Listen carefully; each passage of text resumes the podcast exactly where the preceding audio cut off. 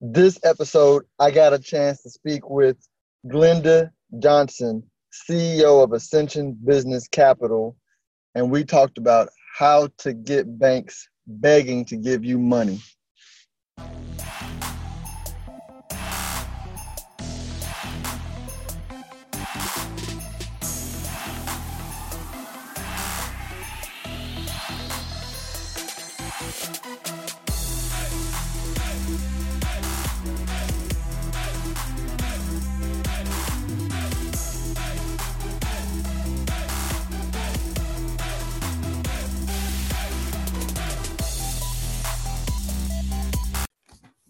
All right, I am here with Glenda Johnson, Ascension Business Capital. Thanks for hanging out today. Thank you for having me. I'm excited to to be able to sit down and chat with you. Uh, it, is, it, is, it is my pleasure. So I wanted to do this because um, a a lot of people, you know, it's tough to live in a capitalistic society and not be able to access money. You know, I've met a lot of business people over over the years, and you know, when you have a successful business, you have to have successful ideas, a good team, good execution. But if you don't have money, um, then there's a big problem, right? And I think for a lot of people, you know, they think uh, they they underestimate the capital part, right? Because I've met a lot of people that were just not so smart, but they had access to capital, and so they were able to do some things. Yeah. Um, and so I wanted to shed some light on, you know, how to get money from banks. A lot of folks are like intimidated or they they aren't prepared. Um, they get rejected, and and they think it's more because of their um, sex, color of their skin, or something that just has you know maybe there's some of that that goes on, but for the most part, you know, people want banks want to make money, and uh, if you can get yes. to help to to make them some money, uh, and in return you make some money, then everybody wins. So so I appreciate your time. But where I want to first start is you have a pretty strong background and long background in banking. So, how'd you get started in banking? Wow. So, thank you for having me uh, on again. Uh, uh, my story isn't, I won't say it's uh, sexy, but it does bring a lot of um, expertise with it. And um, I'm a I'm a baby boomer. I came along uh, at the end of the baby boomer generation, so I was used to working for a company, you know, for as long as possible that shows you know some value about who i was in the workplace. So uh, my first couple of decades i worked for nine years for the same company and then i worked for seven years at the next company. Then i figured out hey the market's changing. So i worked for three years here two years there and and back and forth until i decided to open up my own company. But i got into banking. I call it the dungeon. I worked in the dungeon in a items processing where we put the little codes at the bottom of your checks those those little numbers show up some kind of way. Well i was one of the people who who uh, data entry those codes in there and i balanced transactions for tellers and branches for several years and we worked at night. So it was the dungeon. When we walked in we didn't know what the weather was going to be like when we walked out. So it was oh, it was wow. like that. Yeah so i started in operations uh, and i blossomed out into sales which I was very afraid of that. I felt like I would be a car salesman or, you know, just the worst element of sales you can imagine. I just didn't believe in that. Come to find out that over the years, I it wasn't the selling, it was helping people. I didn't know that that I, it was my superpower and it is my superpower. I didn't know I could parlay that into something like, you know, helping a client buy, you know, a, a $10 million building. I didn't know that my superpower could help me in that genre. Then I just got I got into small business part of the banking, and I found my niche. I found where I loved, uh, and to the point to where when I left banking after 32 years, that is what I do for a living. Every day I get up, I love what I do.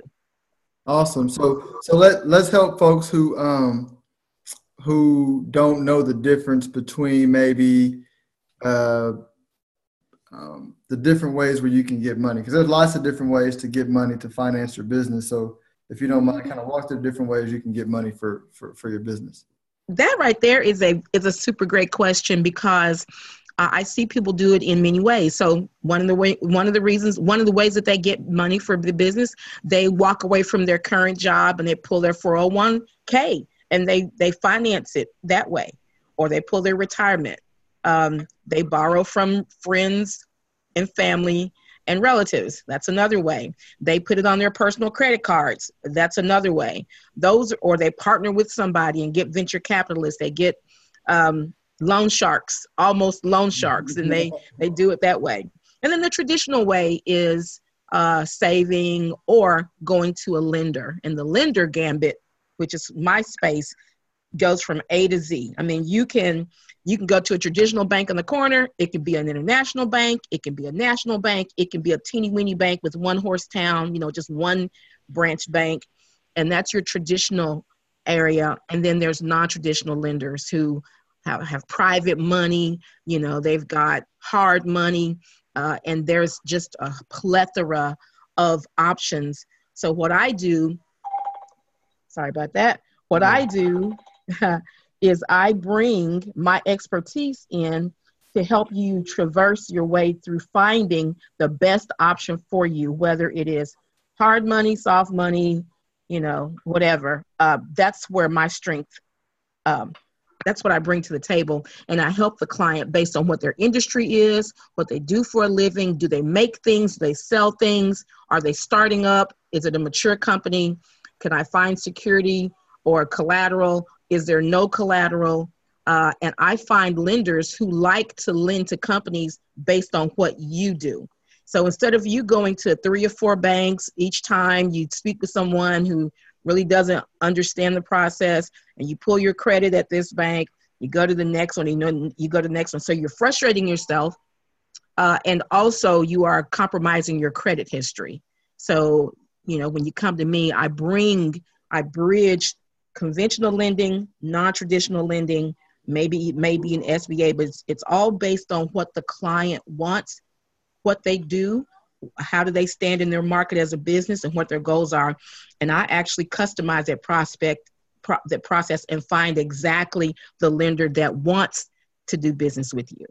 There are independent banks and then there are traditional banks and you can borrow money. Uh, well, independent lender and, and lenders who are tied to a bank.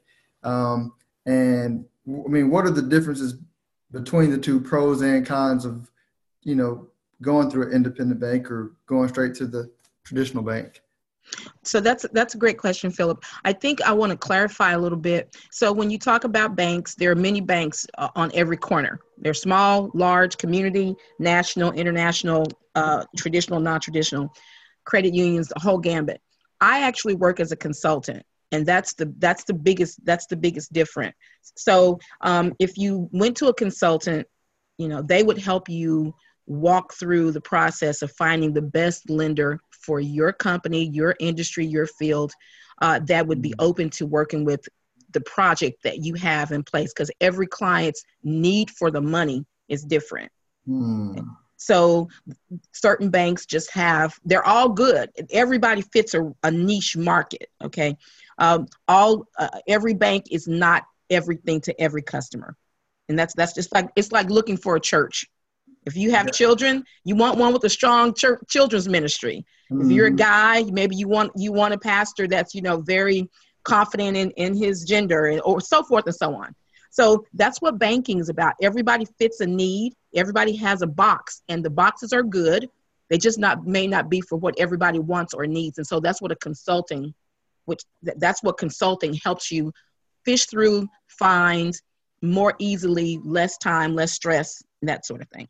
Makes sense. Makes sense. Cause like I know some banks are like, hey Philip, don't send me restaurants because we don't really do restaurants deal. Mm-hmm. And this bank may say, I like restaurants. This bank says, Philip, we really only want land, you know, real estate deals, right? So you and they don't like post it on the sign when you walk through, right? They make you like apply and figure it out. But you basically will a consultant will say, Hey, tell me about your business. Let me learn about it first. And then I know which banks actually want to do this deal. Is that Yes. Okay.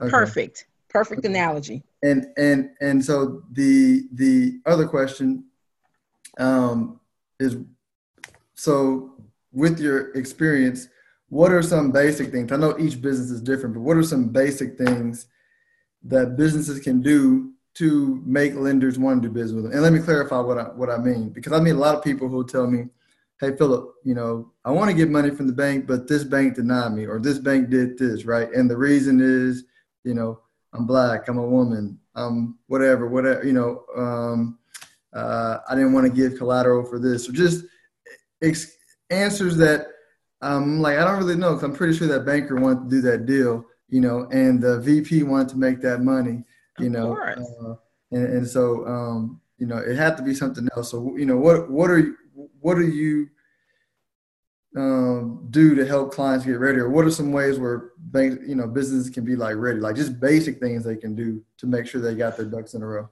Well, let's just talk about that super great question because once we get denied, you know, you're supposed to receive some letter or some piece of paper that says you were denied because, and it has, you know, a, a banking legal term. You still may not understand what that meant but by law they have to send that to you. But to be prepared and get your head in the game when you're going to go look for financing from a bank there are five easy ways that you can kind of think about. If i can if i can give uh, some attention to each one of these five areas um, it will make you it will make your request stronger. It will strengthen your request. The first thing that they'll want to look at is most banks they credit score. So your credit. Be honest about your credit the only way for you to be honest about your credit is to know what your what your credit file looks like. I usually don't ask what your score is. I say, "Tell me about your credit." You know, give me a little narrative, three sentences about the condition of your credit. Well, they're going to say, "Well, you know, it's it's good. It's not that great. You know, just be honest. It's okay. You it's a safe space here. uh, so they'll tell me their, what they think their credit score is, and then they'll tell me an open-ended question. Tell me about the condition of your credit. They're going to say they had a bankruptcy, or they didn't have a bankruptcy. There was slow plays, slow pays. Maybe there was a tax lien, um, child support. You know, wh- whatever. Then I'll know. Okay, these banks are off limits. These lenders, though, they don't mind. Okay.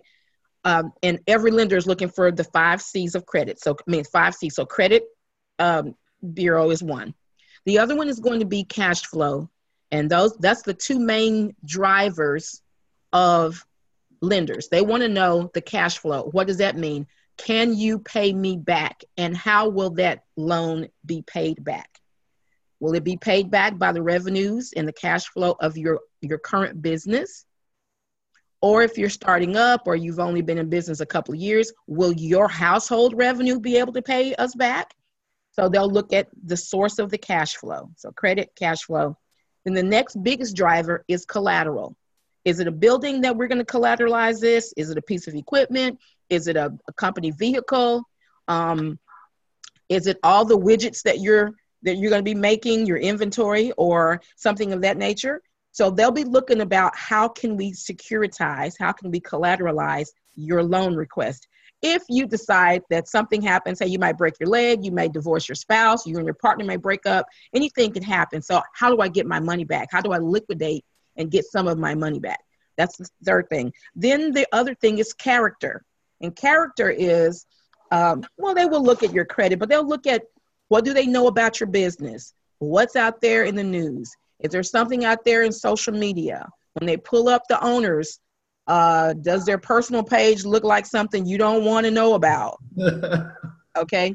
Um, uh, and also, they'll look to see uh, did you pay your last people back? Do you have um, people filing liens against your company because you didn't, you know, you didn't fulfill your contract? So they'll look at character. And finally, they'll look at conditions.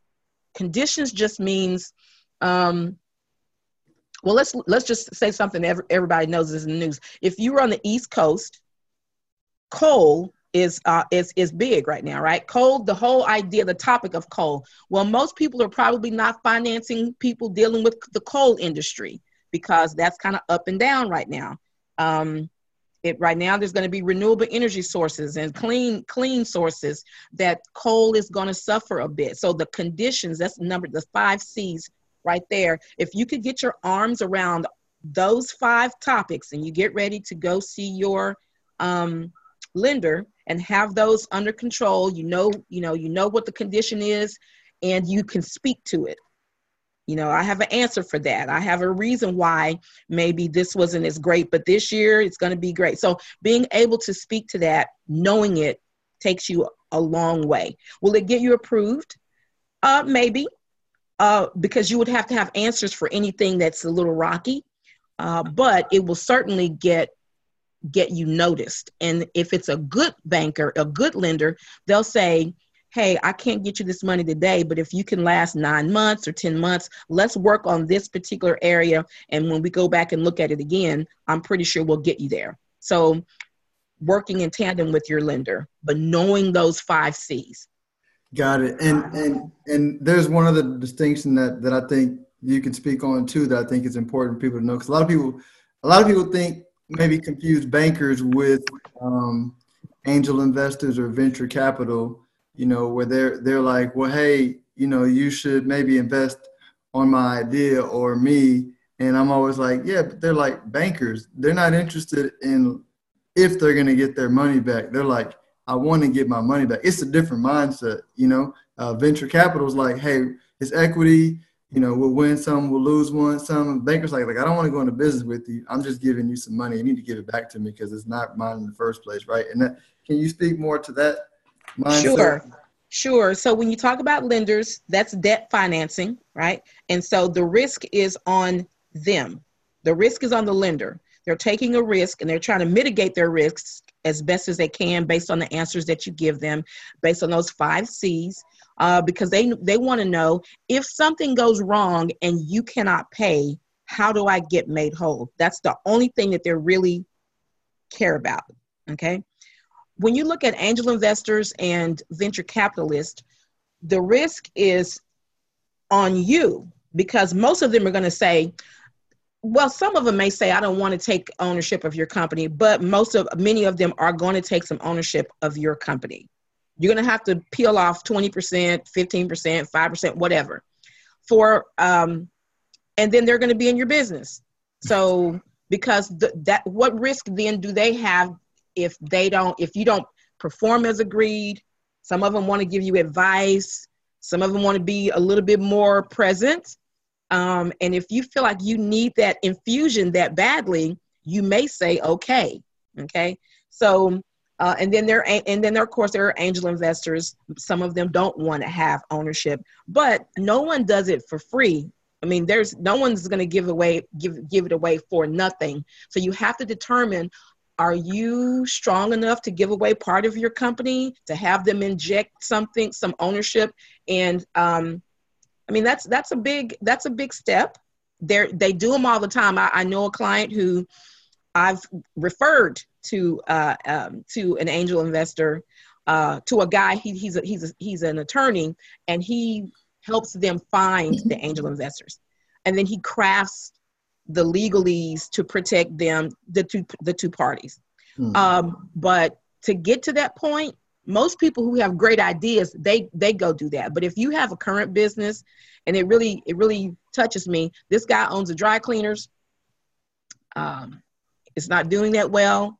Probably his lender will call his loan due in sometime this year, mm-hmm. and if he can't turn it around, you're gonna you may lose your business. So giving somebody 25% to mm-hmm. infuse some money may be the only option you have to keep your dream alive. Now, you have to be willing to change your approaches, change some things if you want to keep that alive and, and have it thrive. So you have something interesting too that, that people may have, you know, may miss out on is the terms of the loan, right? So how many loans have a callable provision, you know, before the before the loan payment is due? And is that case by case? Oh, uh, uh, give me your question again. So how, how, many business loans have a, I'm, I'm using the slang term, but callable provision, the provision where they can call the loan before the payment term is up. So meaning if you got a loan where you, you're paying for 15 years, I know some people who may not read the docs and say, hey, but they can call this note like anytime. They can basically say, pay me on my money, you know, after a year if they want to. How many how many loans are done that way? That that is a great question. They mm-hmm. all have callable uh, callable provisions, covenants in there where there it's callable. Typically, they don't want they don't want to call it because they're making their money off of the interest. Mm-hmm. The only time that they will likely call it is if you are not operating as agreed. And if you stop operating as agreed, like you're current, often you're late, or there are covenants within the body of it, the covenants would look something like this. You have to maintain a cash flow uh, formula of 1.25, you know, debt servicing. You have to not have um, more more leverage than three times. You have to keep a certain liquidity of X. Your retained earnings must be blah. So they look at that every year, and if you if you are not keeping those covenants, they could call your loan due. And that could mess somebody's world up. Yeah, they send it to a place called um, they send it to I call it workout loans. That's all it is. They're going to work. They're going to try to work you work the loan into a better position, or they're going to work the loan out. Then that means that you'll have to go and find someone to take out that loan because they would like for you to leave their their institution. Mm. So, how, much, how much time do they normally give somebody to work it out? Um, usually maybe uh, you know if they can keep you when you take it to a workout loan department, they'll look at your financials either every quarter or every month because nobody wants a loan to go bad. They want you to improve because if you improve, that means your company is doing better. So mm it, it, some people, you know, they get offended. It does feel punitive, but it is to it's going to strengthen your company. Your company is being made healthy. Um, so uh, it could be about a year. They'll work with you probably a good year and then they're going to ask you to move it. Mm. And if hmm. you don't move it, they'll call it due, and you will be you you'll lose your business. Yeah, yeah, yeah. What What are some of the biggest um, mistakes that you see people um, do when they're trying to get money from a bank? Oh, okay. When they're starting up, like we're both entrepreneurs, right? When they're starting up, um, if you're going to actually start up, start your company go get a line of credit. Um, I know I'll talk about that a little bit, but go get a line of credit before you actually leave your employment. Mm. Yes. Um, and then if then once you leave, if you want to pull your 401k out or something, that's up to you. But if you do, if you get your financing in place first, then you can leave and you can breathe while you're building because there's nothing uh, nothing is guaranteed. So I don't care if you have the best laid plans, your prospectus looks great, you know, your projections look great. Those are just projections. You don't know if people will just take off with your business and love you so much that they'll, you know, you make the best widget around, you know. So um, that that is usually a, a false number. They quit, then they try to go find a loan. Well, you have no money coming in. You don't have any way to support it. So I would probably say, you know, get a get a good idea of how much it will cost you for the next year to run your company, live, pay your mortgage, your car payment, your kids' schools, or whatever. Get that idea in your head and then go out and do a couple of things. Hey, you could do a home equity line of credit if you have equity. You can go out and get a personal line of credit with the bank. Use that, walk away. If you want to use your 401k, you could you could you could do that. I don't know if you hear some you hear a noise. That's that I can hear it in the background of yours. Uh, I can't. It's, it's yes, in the, I can hear it in your background. Like I thought of some speakers in your background. Oh wow. Okay, hold on. I'm gonna cut off everything. Can you hear me now? Yeah, I can hear you now. Okay. Well, right. I'm sorry about that. No, it's okay. Okay, so that would be the first thing. They leave their their good employment before they can actually um, before they can actually um, have have some sustainability mm-hmm. because the lenders are going to look not forward they'll look back they'll look at historical numbers okay so you got a great job you make $250000 a year uh, you know your wife has a part-time job um, you can make you can meet all your obligations. Sure i'll give you a $50000 personal line of credit. Okay? Sure um, i will give you home equity. You got a 100000 or 250000 home equity.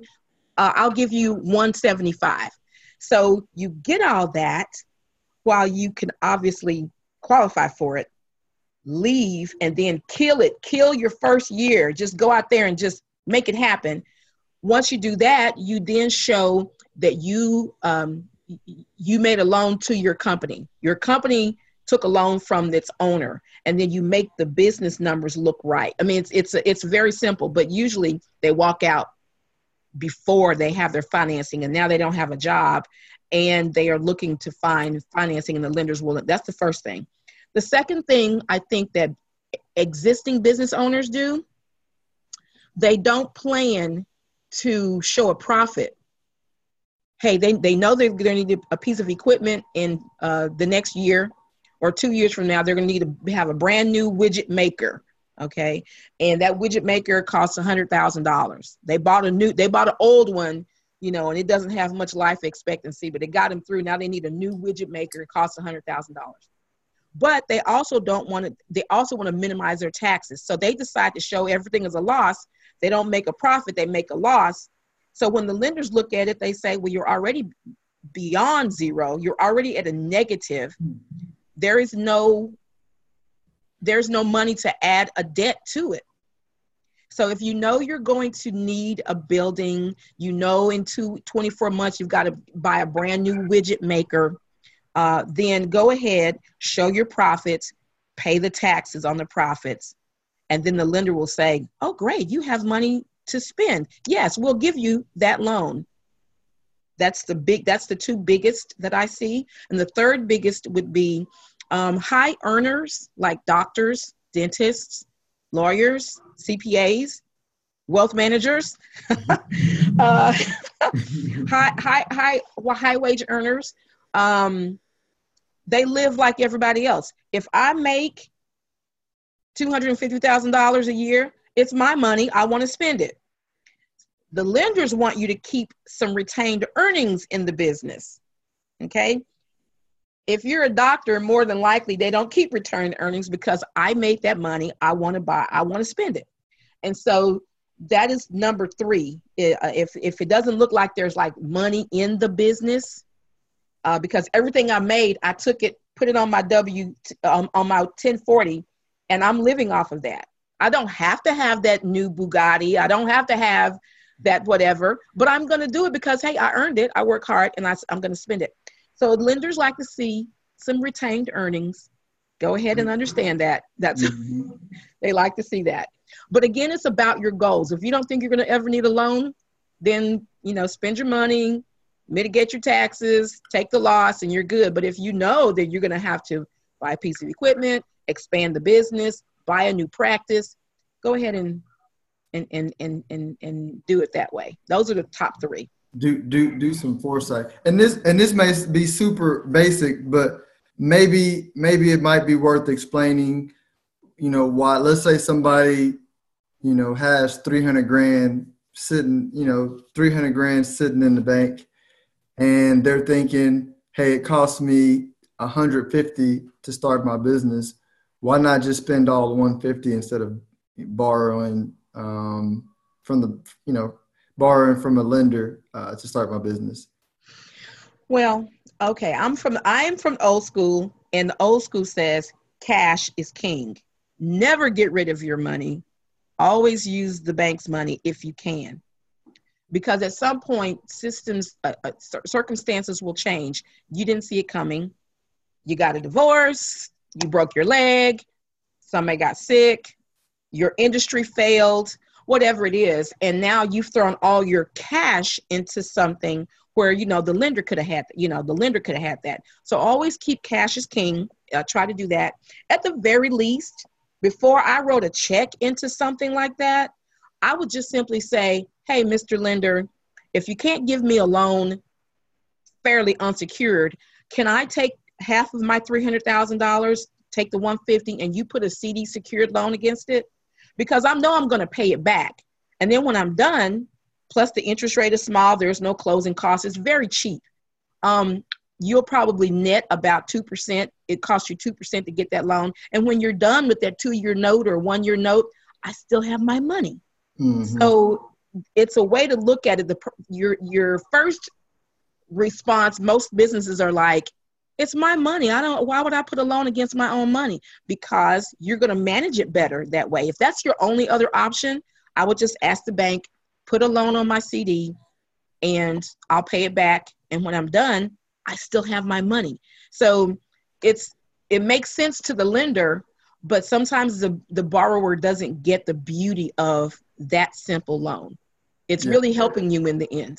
Well, and, and just a simple thing of capitalism is using other people's money, right? You know, yes. for example, if you if you run the math and you say, hey, you know, my business will earn me whatever 15% a year on money invested and I can you know get the bank's money at 2 right then I get to earn that that spread right you know I get to I get to use their money to earn the 15% and not lose earning interest on my money right you know absolutely um, and so no no I um uh, that was a great way to great way to answer it. What are what are so um I'm going to go to the questions that I ask everybody, but before I go there, are there any other good, helpful tips or things that you think you should share with, um, you know, business owners looking to expand their business? And, and, let me let me preface it with one more thing, because again, I just think that there's so many, um,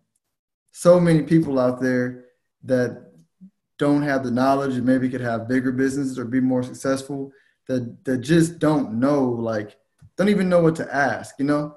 Um, and so anything that you could think of that people just don't ask or don't know that you think hurts them. So I, I love that question. I'll try to make sure I'll make it brief. The first thing I would say as a borrower, you need money from the bank as a borrower.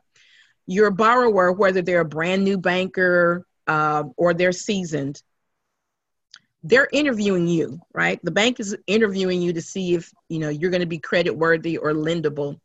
You need to interview that banker. You need to say, Bob, have you done any loans in my industry? If they say yes, how many? What size were they? Can you tell me about the last deal you did? How long have you been doing what you are doing? You know, give me an idea of uh, the best deal you did, you know, maybe one that, co- that, that caused you some problems, to do a lot of work. Tell me about that. That's what you need to ask Bob because Bob probably, if you walked in the door and they said, oh, just see here, Bob will help you, Bob probably doesn't have a lot of expertise in what you need. So you need to interview us, number one.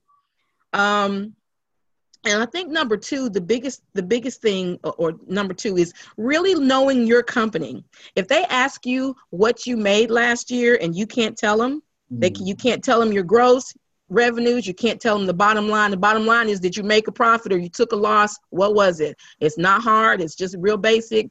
If you don't know your numbers they may not ask you what's your break even but they need you need to know your business like how much does it actually cost you to make that widget if you can't tell them those kind of things, what's the market value of your widget and who are your competitors?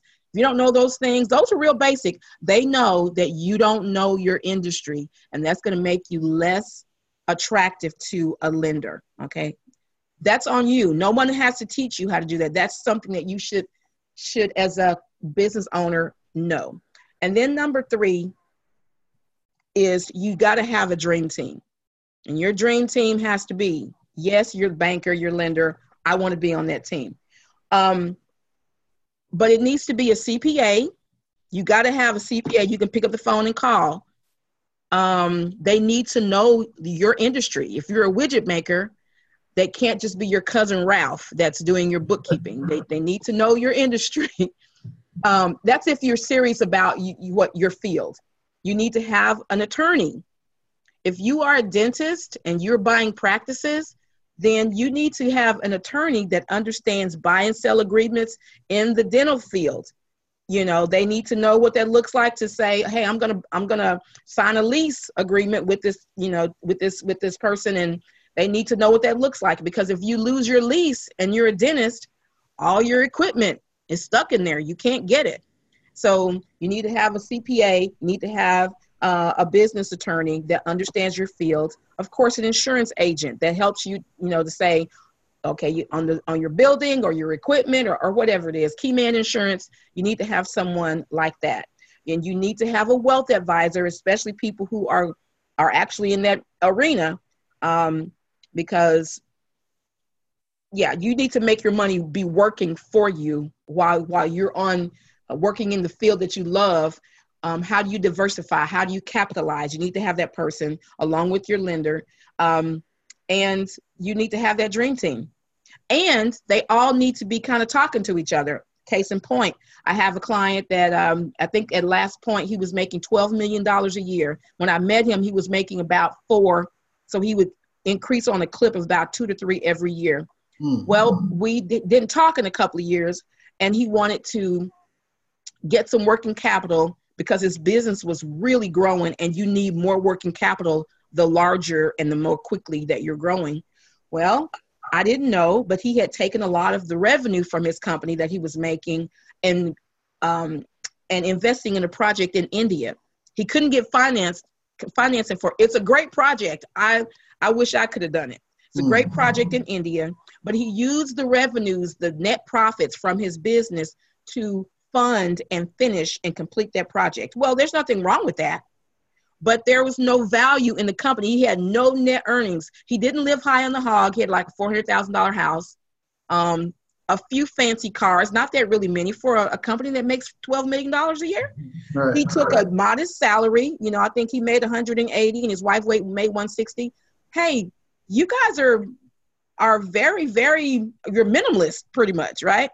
Um, but he couldn't get the loan because he didn't tell his CPA what he was doing. He didn't tell his lender what he was doing. So when it was mm. time to make this big loan that he needed, he could not qualify. It had nothing to do with his credit, had nothing to do with his industry.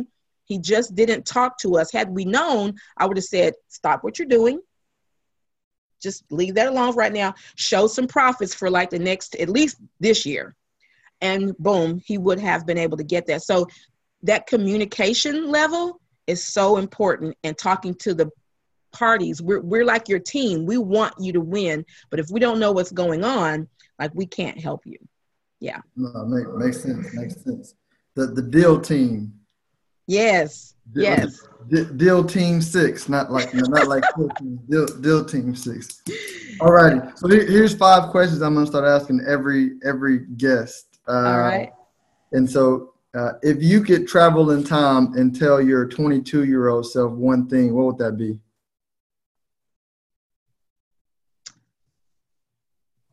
That that your superpower that you have is really going to serve you well. I didn't. I shied away from finance. That was something I would never want to be in finance. Um, but I didn't know that my superpower, which is helping people, truly helping people, solving issues, that sort of thing, um, I would have recognized it more uh, and and um, gotten better at it uh, as as as I went on. I didn't even recognize that that was my superpower. So my 22 year old self, I would have just pummeled right in there like how can i help you what can i do for you mm-hmm. that's my superpower and that's why people continue to come back to me and say man she adds so much extra stuff in what she's doing yeah i'll, I'll get her yeah okay what are your top three favorite brands? It can be like any brands, but like what are your top three favorite brands? okay, my top three favorite brands. My my top favorite brand of a car is a Lexus. I've had a Lexus since 1996. I keep mm-hmm. coming back. It's a great car. Um, my top um, uh, my top favorite okay, this is funny. My top favorite brand of, of, of peas, purple hull peas, is Bush's brand. It, it reminds me of my mom's cooking. It's, it's okay. really great. It's really great. Bush's, okay. Bush's purple hulled peas. Um, my mom was born and raised in the country, and that was one of her favorite dishes. I loved it. Uh, my top favorite brand. Um, yeah, here we go. Oh, okay. My top favorite brand of shoe is Michael Kors. Michael I Kors. have boots and shoes and, and purses. That's that's my favorite go-to. Yeah. Okay. What do you watch, read, or listen to to get your news and information? NPR. Okay. That's it. I, I, I do um check in with the cable news stations every now and again, but you can find that on Facebook or whatever and just kind of uh, dally about, see what the extremes say, then kind of come in the middle. But NPR is my favorite go to for news. And, and NPR is that like is that on radio or podcast form? NPR radio. It's uh, National Public Radio, so it's nonpartisan. Okay. Uh, what do you watch for entertainment? Sitcoms. Sitcoms, uh, like like some almost some like some some channels, some specific sitcoms. Okay, um, I I do have a real high nerd factor. Okay, okay so I'll watch stuff like uh, The Big Bang Theory. Okay. Um, you know things like that. But then I have my '90s lifestyle, so I will watch Living Single and Martin. After I've watched in different worlds, I can watch them over and over and over. That's my really downtime when I just want to just veg out. But something smart like um, like um, Big Bang Theory. I like watching smart comedy. Okay. Okay. Yeah. And then the last one is top three books you've read like all time or just lately. Uh, Love and Respect is a relationship book that talks about men and women um, that women gravitate because they want love and men want respect. So if they could give each other what they needed, people could be they could be not just satisfied but enriched in relationship dynamics. And then the other one is The Shack. And a movie was made out about it, oh, a couple of years ago. Uh, but The Shack talks about when you question um, devastating life's issues how do you question that and um, something happens in this man's life that's absolutely devastating and he he goes on a fishing trip and he's in this frozen uh, this old shack and he's trying to stay warm and he meets god and they have this this interaction so the shack really helped me through a tough time i lost my husband about 10 years ago to lou gehrig's disease mm. and uh, and the shack was just really helpful because you know how do you make sense of something that's you know you don't think is right fair you know right. how, why. So it, it was really a great book and I, I recommend both of those. Okay okay. Um those are the oh uh any other books? Three but two is fine. Those are two good ones. Yeah you those are two good ones. Um you don't have to do three. I just want i just want i'm, I'm looking for some good books so I've uh, and I've read Love and Respect. I actually have it behind me somewhere. Oh wow! Okay. And then the Shack. I hadn't read it, but I knew it caused controversy around all them races because it was a black female guy. Um, that's a whole another conversation. But uh, but but no, I I appreciate um, you coming on. This has been like really useful, really helpful information. These were like all questions that I wanted to know. That's the cool part about the podcast is I get to ask questions that I that I want to know. And well, uh, I love your podcast. I love what you're doing, and I really appreciate being a guest. Um, it, it's amazing. I, I enjoy sharing, as you can know. I'm a little bit of a chatty Cathy, but thank you for indulging me in that. Hey, no, I appreciate it. Thank you, thank you. I'll link up all your information in in the notes so everybody can have it. Fantastic.